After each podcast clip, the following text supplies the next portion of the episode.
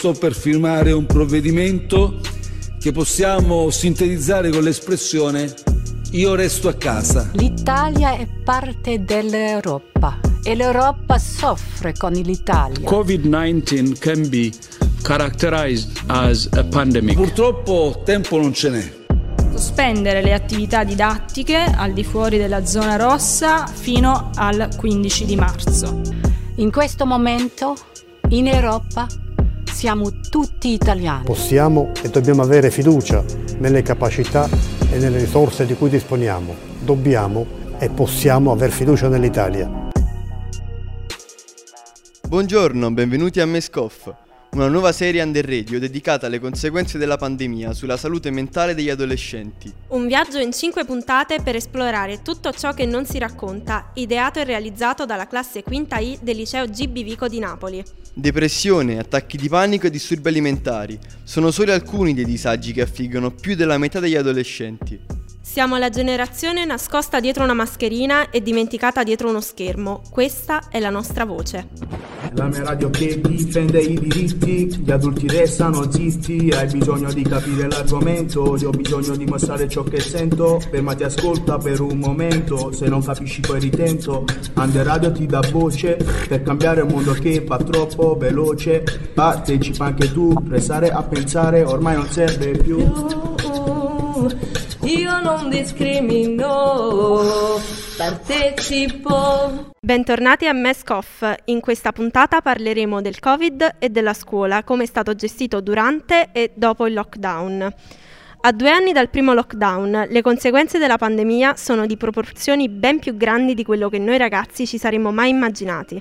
La DAD sin dall'inizio ha suscitato opinioni contrastanti, nonostante la maggior parte degli studenti avesse inizialmente apprezzato le modalità che prevedevano orari ridotti, verifiche semplificate e non avere la necessità di spostarsi da casa.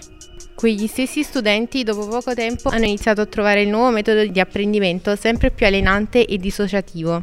Secondo le statistiche di Save the Children e dell'IS, Durante il lockdown il 38% degli studenti faticava a concentrarsi e di conseguenza il 35% ad oggi crede avere una scarsa preparazione scolastica. Per quanto riguarda i problemi tecnici, il 18% dichiarava di non avere una connessione wifi adatta e l'8% non aveva nemmeno uno spazio tranquillo dove seguire le lezioni. Anche se il 26% sperava che tutto tornasse come prima, oggi più del 46% considera gli ultimi due anni tempo sprecato e non ha alcuna speranza speranza nel futuro. Adesso andremo ad ascoltare le opinioni in prima persona di alcuni studenti dai 14 ai 18 anni che abbiamo avuto l'opportunità di intervistare nella nostra e in altre scuole d'Italia. Quando ho saputo che la scuola sarebbe rimasta chiusa per un po', ho cominciato a fare i salti di gioia perché onestamente nessuno ha veramente voglia di andare a scuola e quindi è questo. Ma poi quando ho saputo che la scuola sarebbe rimasta chiusa per periodo molto, molto lungo, allora ho incominciato anche a riflettere sul fatto che questa cosa non era positiva per me e per per le altre persone di tutto il mondo. Non mi ricordo precisamente se abbiano attivato tutto subito, ma inizialmente era tutto un po' precario perché mh, avevamo anche piattaforme poco fruibili, non si capiva bene come funzionavano, non avevamo classroom usavamo tipo i Padlet, cose così.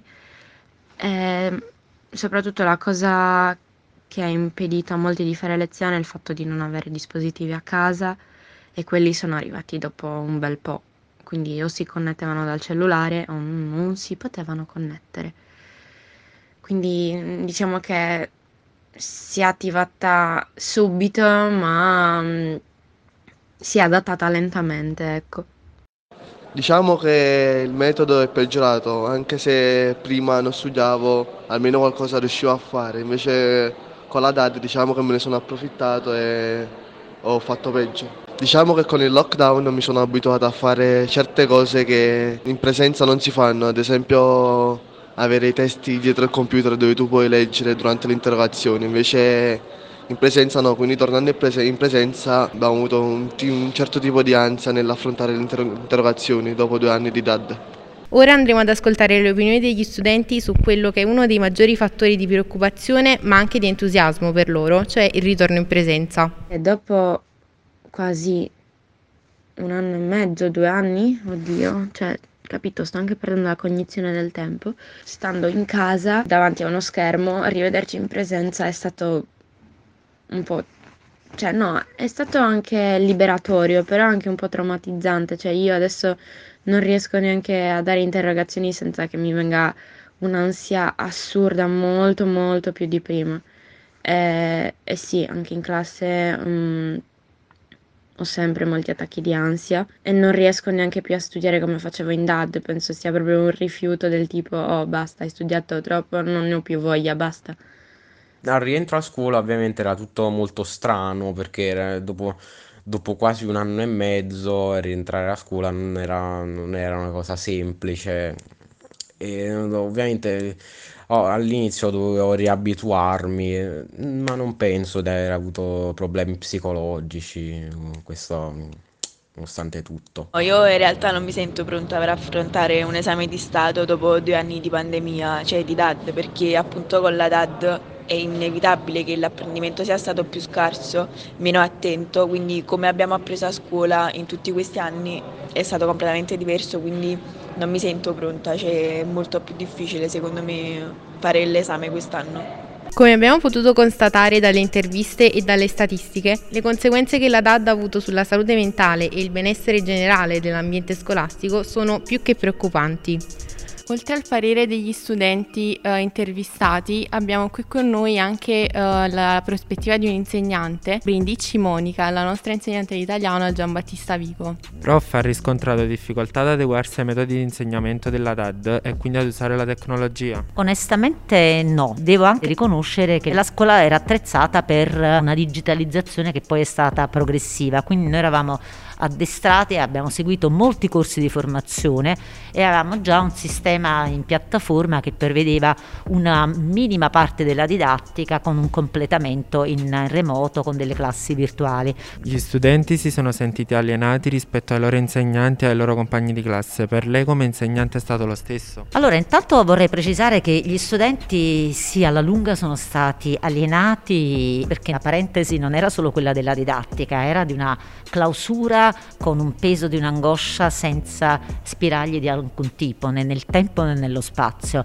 Però paradossalmente all'inizio c'è stato anche un momento di gioco, no? questo vedersi a distanza, eh, qualcuno chiaramente ha cominciato a pensare che poteva seguire le lezioni in qualunque situazione possibile, in pigiama, cioè ormai non pensava più a quella ritualità dell'apprendimento scuola cui diciamo siamo stati educati sin da bambini. Io paradossalmente mi sono sentita più allineata allenata quasi nell'anno successivo, quando veramente sembrava che gli spiragli dell'estate si fossero definitivamente chiusi e ci avessero di nuovo riportato in questa sorta di buio medioevo della, dell'umanità, senza prospettive per un imminente futuro. Io ho sperato anche di contagiare i ragazzi, li ho spinti a sentire audiolibri, cioè a fare del dispositivo elettronico non solo uno strumento alienante. Probabilmente non ci sono riuscita, però eh, ripeto, all'inizio è comunque stata una messa in gioco e senza la quale noi non avremmo potuto fare niente. Dobbiamo sempre considerare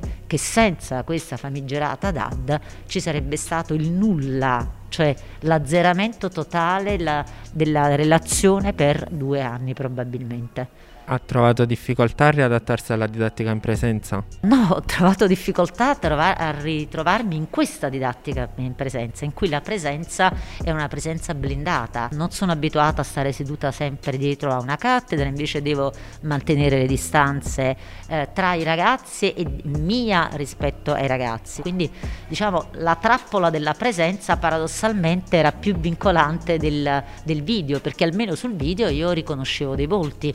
È successo che siamo rientrati in presenza e studenti del primo anno erano per me eh, irriconoscibili perché vederli o non vederli con la mascherina significava di vedere entità completamente diverse. Grazie professoressa, le auguriamo buona giornata e buon lavoro. Ora che siamo tornati in presenza, ci auguriamo che venga dedicata più attenzione alla salute mentale degli studenti, con la speranza che la scuola migliori per tutti senza tornare alle vecchie abitudini. Grazie per averci ascoltato e arrivederci.